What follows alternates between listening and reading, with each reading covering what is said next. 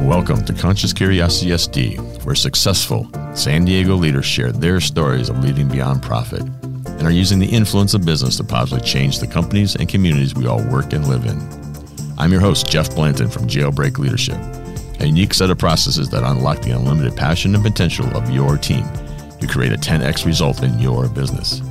I want to thank our collaborative community of San Diego business organizations, the Better Business Bureau, Conscious Capitalism, Be Local, and Cause San Diego we're all focused on impacting the community of San Diego through the work they do as business leaders. Welcome to the show. There's an old Chinese proverb that says, It's lonely at the top, describing the loneliness people in high positions experience. It is true.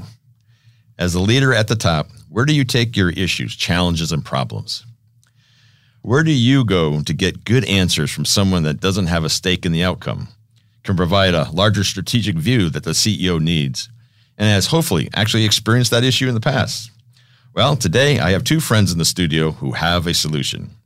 A solution not only for the leader at the top of the organization, but also for those key leaders in the organization who find themselves all too often isolated in need of help.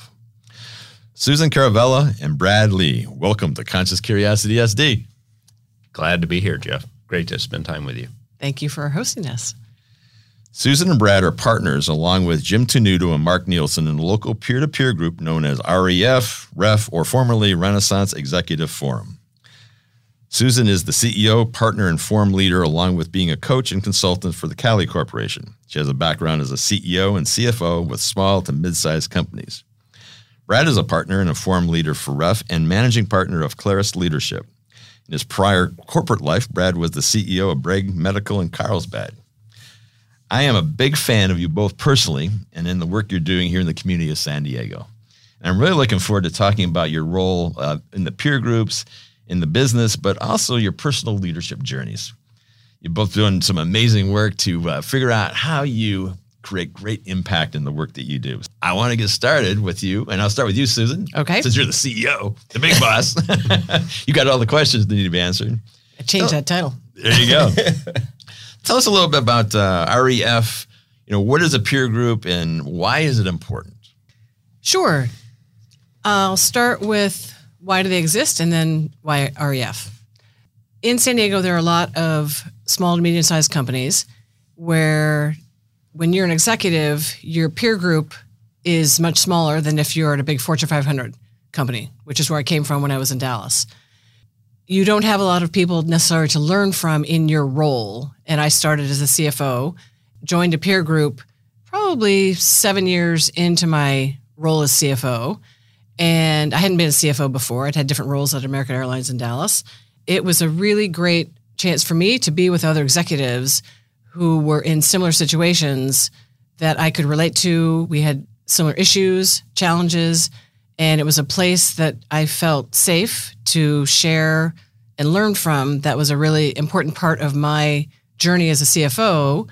And then when I became a president, I moved in to the CEO group of that same organization. Again, first time CEO, I was in a safe place with other people that I could be more transparent and vulnerable with uh, than coworkers. And it was just a big part of my professional journey in my operating roles. For me, my support group outside of my husband and family has certainly been peer groups over the years, and many of whom I still call dear friends to this day. So that's kind of my journey of why I was in a group. Three and a half years ago, I had the opportunity to buy into the REF San Diego franchise along with Mark Nielsen and Jim Tenuto ran it solo for 25 years, and we've now got a partnership and leading multiple groups. We added Brad earlier this year. Super happy about that, Brad. It was Love good having ad. you. Good ad. Good addition. I'm just a firm believer in the power of peer groups for helping both develop executives and help executives not feel, as you said at the beginning of your introduction, so lonely at the top. So, Brad, Yes. the new member in, right? Yeah, right. But New you, guy. but like Susan, you were a member for a long time in various peer groups. Maybe talk a little bit about your experience in a peer group. Like, like what some more profound stories? But man, because you were the CEO of a sizable company, Right. So maybe even like, man, I had this kind of issue going on that I just couldn't take anywhere else, and the peer group was key to me. Much like Susan, I found myself, as every CEO is a first time CEO. I remember my head of HR came to me and kind of stood me up after about 18 to 24 months and said, You need to get your act together and lead this team and act like a real CEO. And I, I'll never forget Nancy having that conversation with me, and it was super powerful. And I realized I didn't know what I didn't know, and I was not doing a good job of figuring that out. And so as I started exploring coaching and peer groups and consultants and different things, I was really fortunate. I met a guy who was putting a peer group together. I didn't really know what it was. I engaged and I was in a peer group for nine or 10 years um, as a CEO. Like Susan said, and you said, the analogy I use is when, when you're a functional leader in an organization, you generally have a peer set you know, eh, even when Susan was CFO, she had an HR leader that was her peer. She had a marketing leader that was her peer in sales. And a boss. And a boss. CEO, you still have a boss, call the chairman of the board. You don't have a peer. Hmm. Everybody in the organization reports to you, or you report to somebody else. There's nobody at your same level. And that just changes the entire dynamic about how you explore opportunities, solve problems, deal with issues.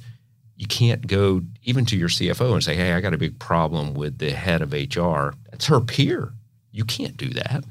And so and you shouldn't do that. Right. Yeah. It's just not good practice. What I found in that peer group is that you've got a group of people that have come together, generally have the same level of responsibilities as the CEO or leader of a division. They're non competitive and they have the same problems you do. What I found is it really is fairly irrelevant what industry you're in, what geography you're in. Running a business has very similar challenges. And so I learned as much from the guy who was running an investment firm when I was running a medical device firm as I did from the guy who was in biotech and a lot more similar in, in what I was doing. So it is an environment where I always say everybody in the room has one agenda, and that's to help each other out and succeed in their businesses. You don't report to them, they don't report to you. There's no other affiliation except to help you get better in your business.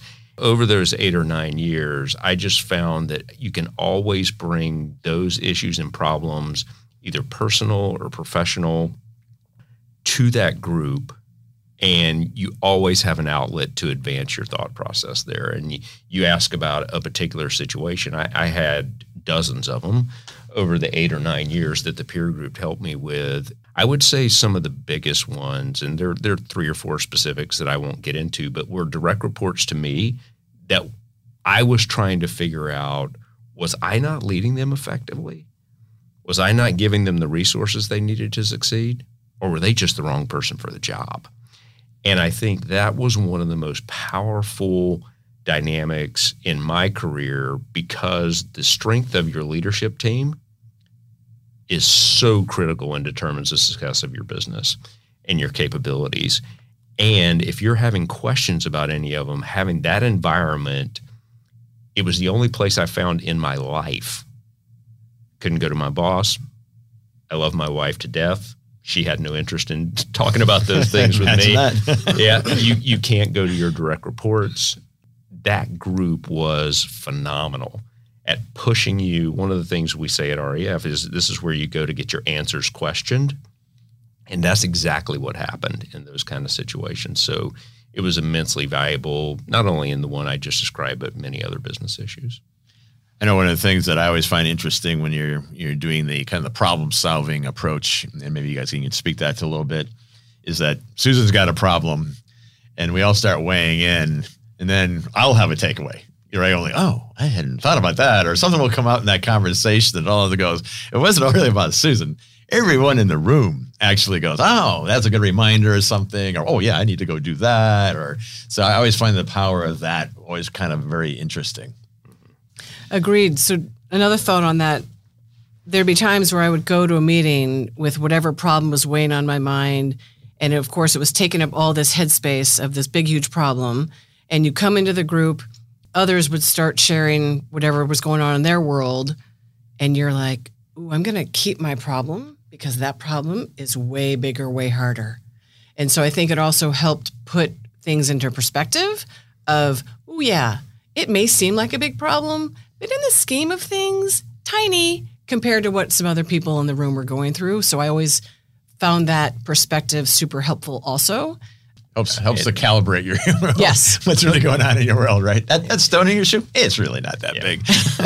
and and you're you're right, Jeff. There there were numerous times where an issue is being processed by one of the other members in the group, and I have half a page of notes on what I can do differently because I hear something that they are doing that I hadn't even considered, or I hear something that they're not doing as well as they could that I I know I can do better.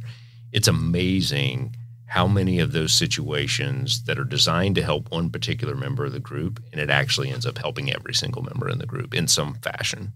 I think the other thing that would come from those conversations, your most groups are a mixture of founder-led members and people that were hired, like you and I each were for our mm-hmm. roles. Right. And so, my case, we were a privately held company. I had come from corporate America and I was hired into this role. So I'm a W 2. I definitely didn't have any founder owner perspective as a leader until being in those peer groups and understanding the pressures of meeting payroll every two weeks and all the different risks that a founder takes that a hired person isn't as viscerally familiar with or even aware of. And so that for me was another big, huge perspective shift on the type of company you're running, the ownership structure, and I think being more aware of what it means to be a founder owner, founder leader, and or like higher leader for the founder who's still involved. So there was a lot of things, they weren't problems, but they were perspectives that just broadened, oh, super helpful to understand again as a leader, things that you didn't know you were even looking to learn. Mm-hmm. I think that's a great point, Susan. I think what that also reminds me of is you've you've got people in your peer group that are at totally different stages of their maturation as a leader, maturation of the company, and you learn up and down the continuum of where they are compared to where you are. And it goes both ways. You know, there there were times where there were companies that were more sophisticated and advanced in the things they were doing than I was, and I learned from that. And then there were times where there were smaller, earlier stage organization like, oh my gosh, I forgot. That's part of what made us successful. I need to go back and really think about shoring that up in my business because it's weakened over the years. All right. Well, even at that point, back to the founder piece too, the emotional aspect of it, right? It's going to be a little different. This is my baby. Might have family members in the business. You didn't see that at American Airlines, I'm sure. So, yeah, there's some other issues that kind of show up that uh, you go, wow, that's that's really interesting. So I know that you know we got the CEO groups, but also, and Brad was talking about, you know, key to the leadership team. Part of what you're trying to do is tap into uh, and help out the other leaders in the organization. So maybe speak to that a little bit, uh, Brad. Why don't you kick it up? Yeah, sure. So so one of the things I found so attractive about REF because I was in three different organizations as peer groups, and I found about REF was this functionally focused peer group design in the offering in the market. And what I mean by that is we we focus on supporting CFOs in a peer group, controllers in a peer group, HR leaders in a peer group, IT leaders in a so we have various functional groups that we form around the functionality of the leader because there are specific technical skills and best practices that are very very relevant and we feel like that is super important for the entire leadership team to take their game to the next level. And as much as the CFO may have a peer in the head of HR, the head of HR probably is not an expert at some of the things that are necessary as you manage the financial scale of a business and what you really need to be thinking about to talk to bankers, to talk to investors, to talk to the founder owner, to discuss ownership options the HR leader is not going to have that, whereas the CFO peer group will likely have a bunch of experience there. I think that is fantastic. And to my knowledge, we do a much broader job at that because we think the entire leadership ecosystem is the way you raise the performance of businesses overall. And so that that was super important for us to have that as, as part of our value proposition. I will tell you, to me, a very positive unintended consequence is also the community that gets created out of that. I'll give you an example. I have CEO in one of our groups had his HR leader depart. He said, "Hey, Brad, my HR leader just departed, unexpected. I really am in a bind and need to look at what talent is here in San Diego." Had three resumes on his desk that afternoon from the HR team that was in place, and the functional synergy that comes from that is is pretty incredible. And you think about it, we've got 65 to 70 C-suite leaders, all part of this organization with their entire network. It's pretty powerful. Nice. And I think the other benefit of having them by functional group is you find your people. Finance people, we're just a different breed. And when you're able to be in a room full Yes, of finance are. people, it feels great. And Hey. I was in a key group, peer group with executives, um, non CEOs with all different functional roles. And it was terrific. And I definitely remember there were times, oh, I like it. And it would have been nicer if I could have had another option to be in a group with people in the same role. Because especially during economic challenges, there's a lot of sharing that goes on. It would have been wonderful to be in a group with just CFOs who are doing the same type of role that I'm doing.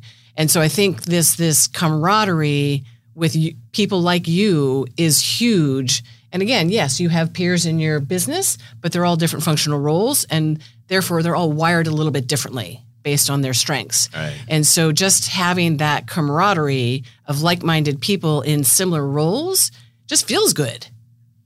You know, it's kind of, you say that it reminded me 100 years ago when I went to my first Project Management Institute meeting back in Orange County. And you walk in the room, it's like, oh, these are my people.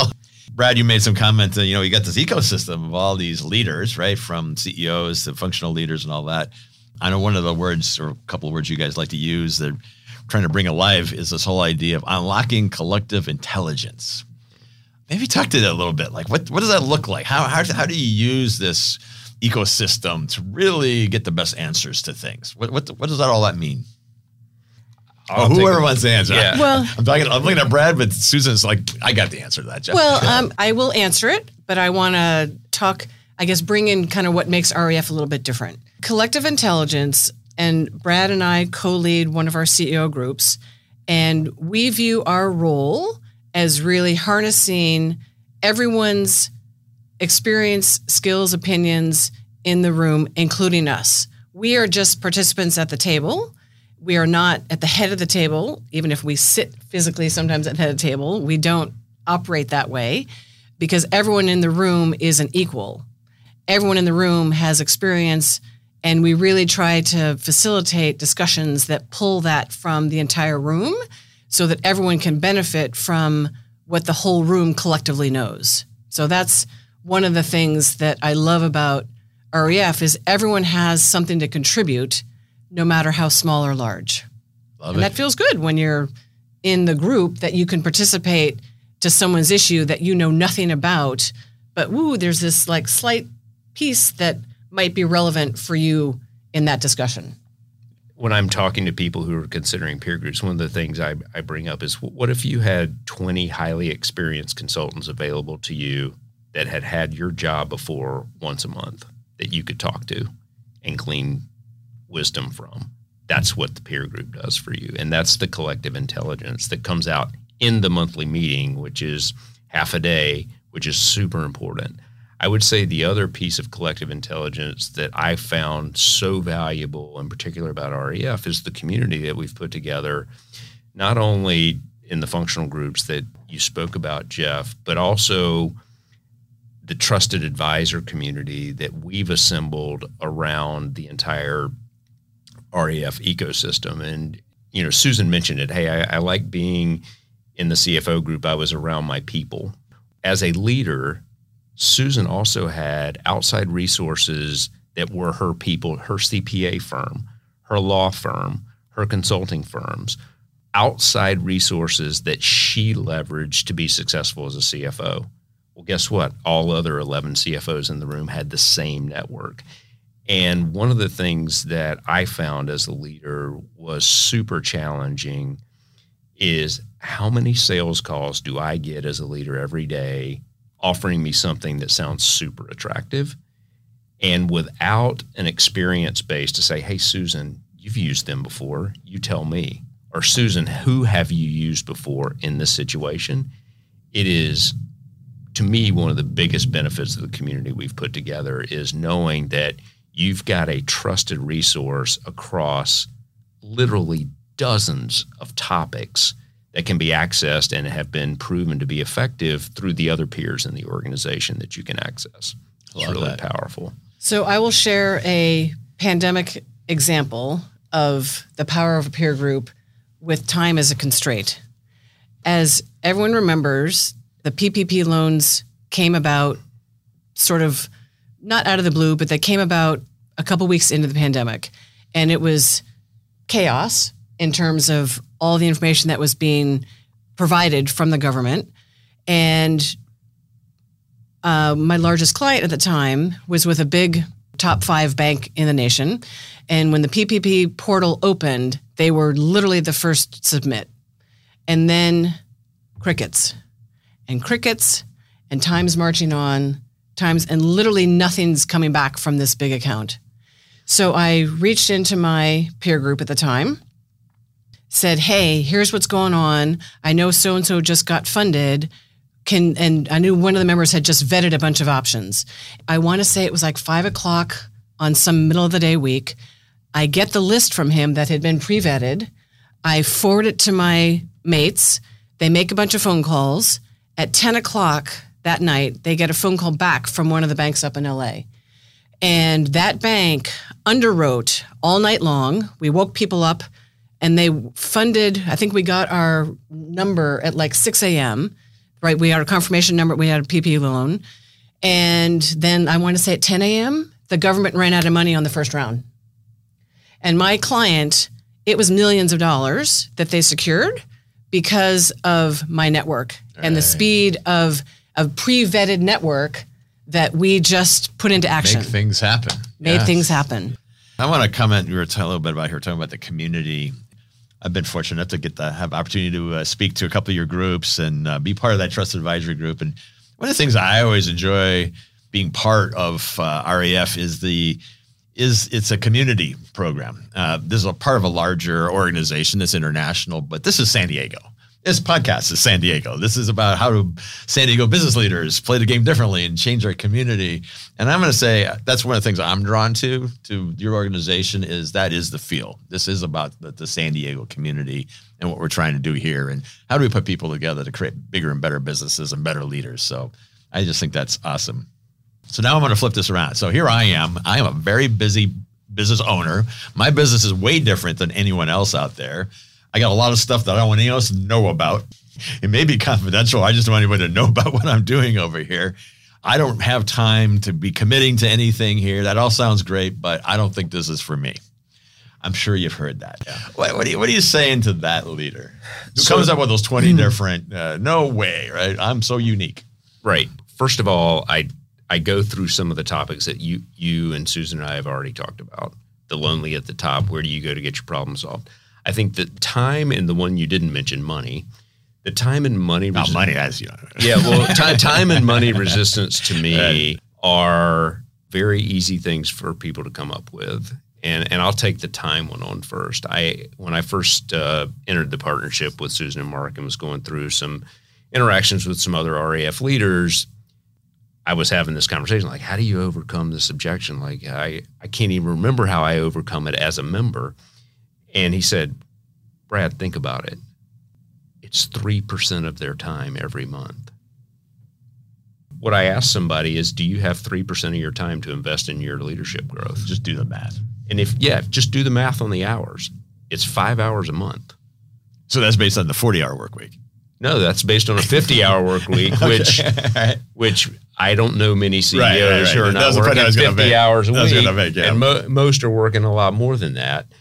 Three percent of your time. It's very rare that somebody joins our group and within the first six to twelve months doesn't have explicit hard financial returns that improve that they would have never gotten without being a part of that. So to me, that's how I talk about the time and the money piece. You know, frankly, a lot of people are just not willing to do that and they're just not a good fit for, for the peer model. The my business is different. I don't want to share that stuff commentary. I share my experience. I was in it nine years. I probably interfaced with CEOs from 20 different industries and businesses. I learned from every single one of them.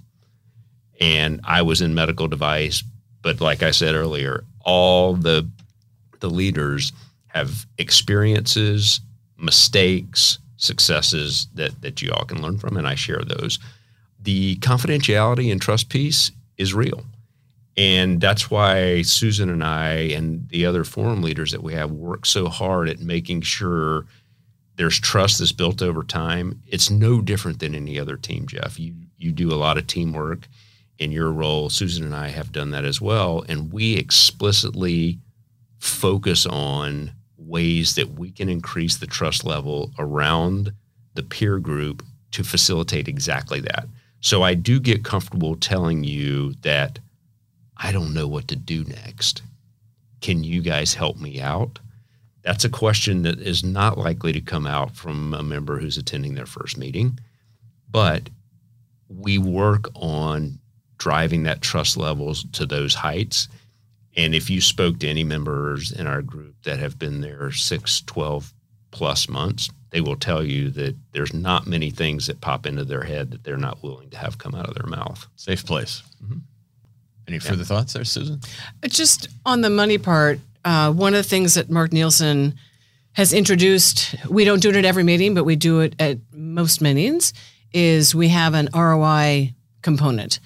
The topic could be short, could be long, but the purpose is what's something that we could talk about that it would be hard not to get some type of return on investment in this idea.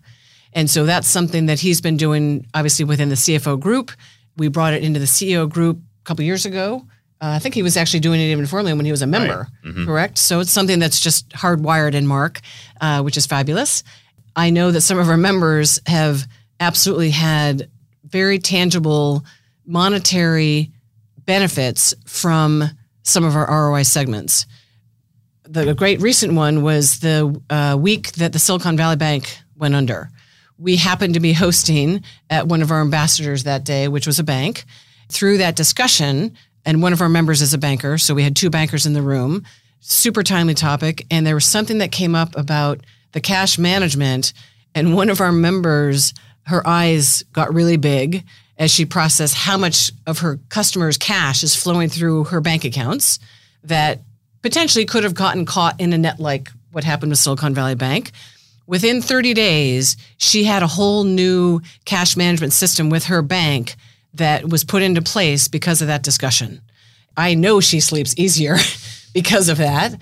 I also talked to the same member in the last week, and she just received some money from the government through one of another ROI segment from their meeting. So there are also real tangible benefits that people get that you might get one in five years, but it might pay for seven years of membership fees. Right. And just just to pile on Susan, I think another another thing that uh, it is great having Mark as as a partner. He he is very focused on these opportunities.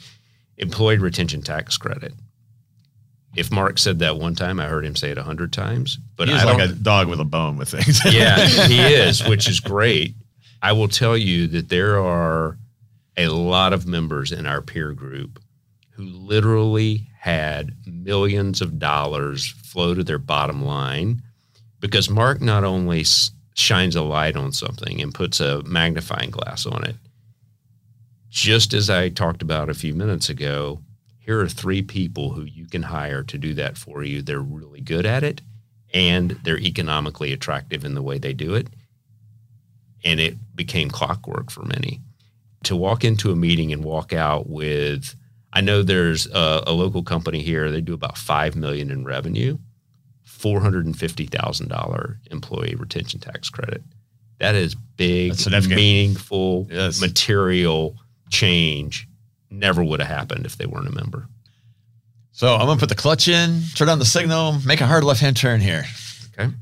So much for the peer groups. Let's talk about you two. So both of you have past careers and the corporate life and all that good stuff, and decided to make a little shift here and or the service world over here that I'm in uh, through the peer group and the consulting you do. Talk about that journey a little bit, like what led to that, maybe, and uh, what insights might you have for someone else that might be in our audience that I'm, I'm the CEO, but yeah, maybe there's something else for me in life. Maybe you guys can shed a little insight from your own personal journey on that. Brad pointing to Susan Okay, over here. pointing to me. I can go. You're both going to do it. So I will share, as with all good changes that have, uh, not all good changes, like many change, it uh, was thrust upon me. I had a week's notice from being CEO to consultant. I was smart enough at five o'clock on that Friday to go onto LinkedIn and change my title from CEO to consultant. Why waste time? And our daughter was graduating high school, our oldest, and was going off to college in the fall. I realized that I had had, I think, four employers since the age of 22. I was over being one employee, one company. And I remember that summer sitting in someone's conference room, a peer group member, actually, former peer group members, conference room, and writing on a piece of paper, I will not take a W 2 job until, you know, September 1st of 2020. I wanted to give myself a year from after college drop off to figure out what I was going to do next. The most important thing for me at that time was variety. I had been one place 18 years, I've been another place seven years, another place three years. In this day and age, that's unheard of in terms of lack of variety. And so I just wanted variety. And I had some, you know, people that wanted to hire me full time. And I'm like, fantastic. I'll give you some of my time, but I'm not going to give you all of my time because I really wanted to have variety.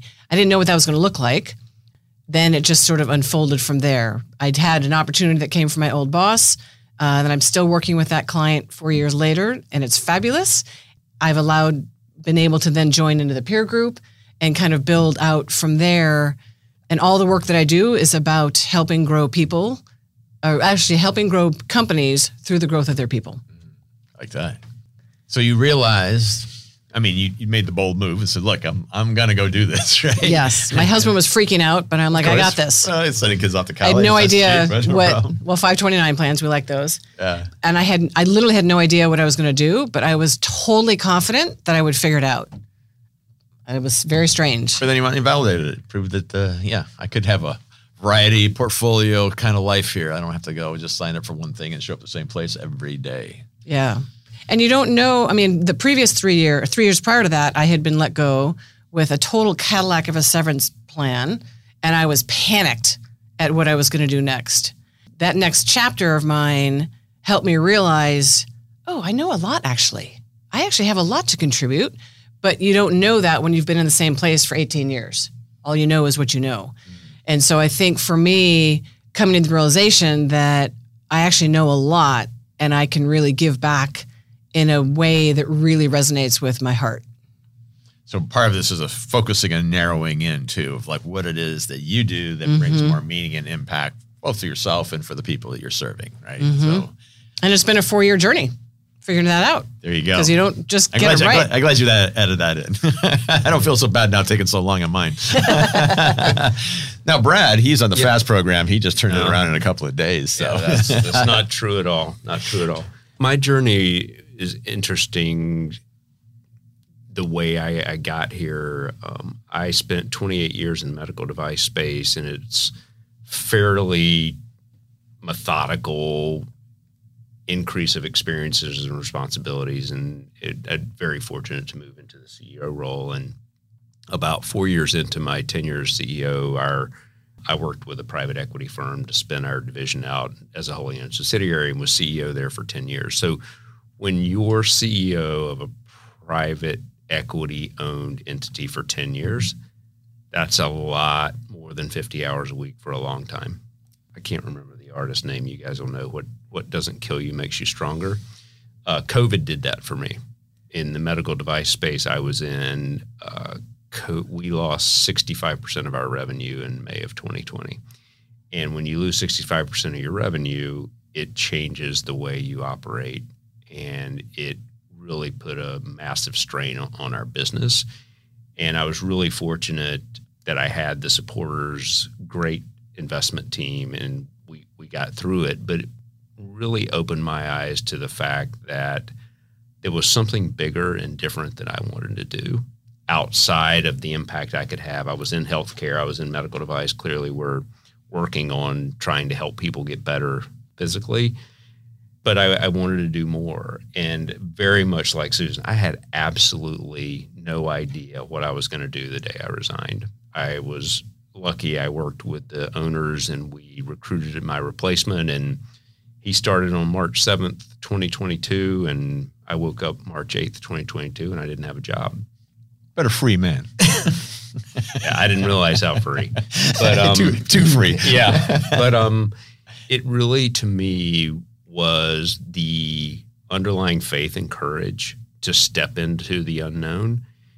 It took me a year plus before I really started getting clarity. It's interesting, Susan. You you picked that that time frame. I didn't pick that time frame, but it turned out to be about the same.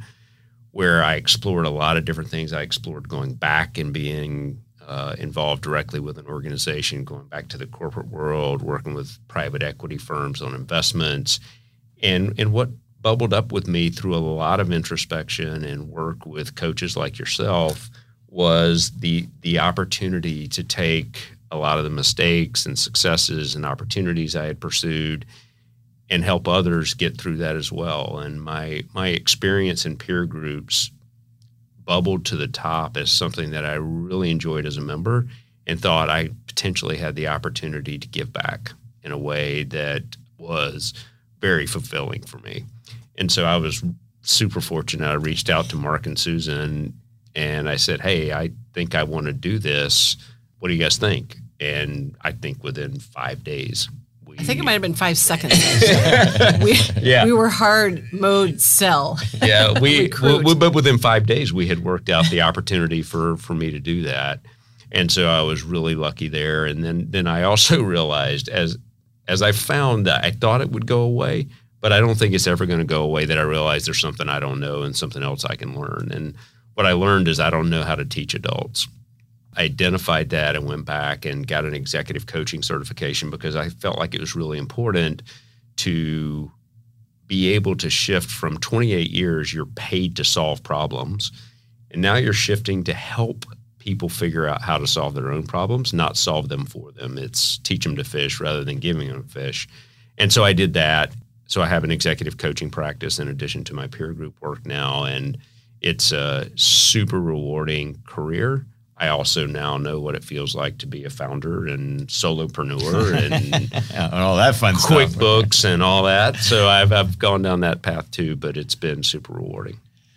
Well, I appreciate you guys sharing that because I also think it gives a flavor for um, REF and the organization. I mean, you're the people, you're the partners, you're the guys that are running the forums, and you've got the great corporate experience and then all that. But now you've also made this shift to say it's time for us to show up in the world a little bit differently and help facilitate these other folks. So really appreciate you guys sharing that.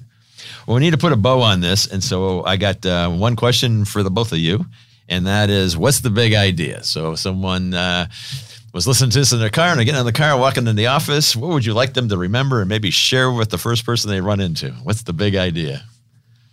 I would say, Jeff, the the big idea is that the leader has the opportunity to dramatically accelerate their personal development and their business performance by investigating what a peer group could do for them.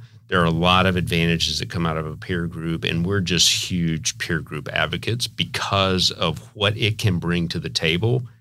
That I think anybody who's been in it would say there's not another option in the professional world that I'm aware of that even comes close to doing that. You owe it to yourself to have a cup of coffee with somebody who's in a peer group or who's running a peer group and test all your theories, test all your questions, test all your skepticism. You owe it to yourself to do that. Awesome. Susan, the closer. yeah. So I would say, and Brad knows this, I'm a big energy person. And I know a lot of leaders are in roles that they have been doing for a while, and there are aspects of their roles that they love, and there are aspects of their roles they probably don't like, and sometimes maybe even hate. And they aren't aware of how they could make that go away. And so I think being in a peer group allows you to telescope out a bit when you're in it to look at some things objectively, get some clarity on the things that you really love and you're really good at in your business, and to get the same clarity on the things that you're probably not as good at in your business and someone else should be doing, but you don't know how to do that. I think we can also help leaders become happier and probably drive more impact in their business in a way that they don't necessarily know how to do on their own. Mm, awesome. Well said. Well, I appreciate the two of you coming in. I appreciate all the work you do. I appreciate getting to call you friends because you are friends of mine. Keep up the good work because we're trying to do something different here in San Diego. There's no reason why San Diego can't be the best place to do business, best place to live and play. And I think business is the could be the cornerstone of all that. And the work you guys are doing are making that happen. So thank you very much for that. Yeah, thank you, Jeff. Thank you. So that's our show for today. And if you enjoyed it, please subscribe, comment, and most importantly, share the podcast with a friend. Again, special thanks to our collaborative community of San Diego business organizations, the Better Business Bureau, Conscious Capitalism, Be Loco, and Cause San Diego. We're all using the influence of business to positively impact our very own community of San Diego. I'm Jeff Lenton from Jailbreak Leadership saying, until next time, go do what you do. Go do what you do best, for we're all counting on you.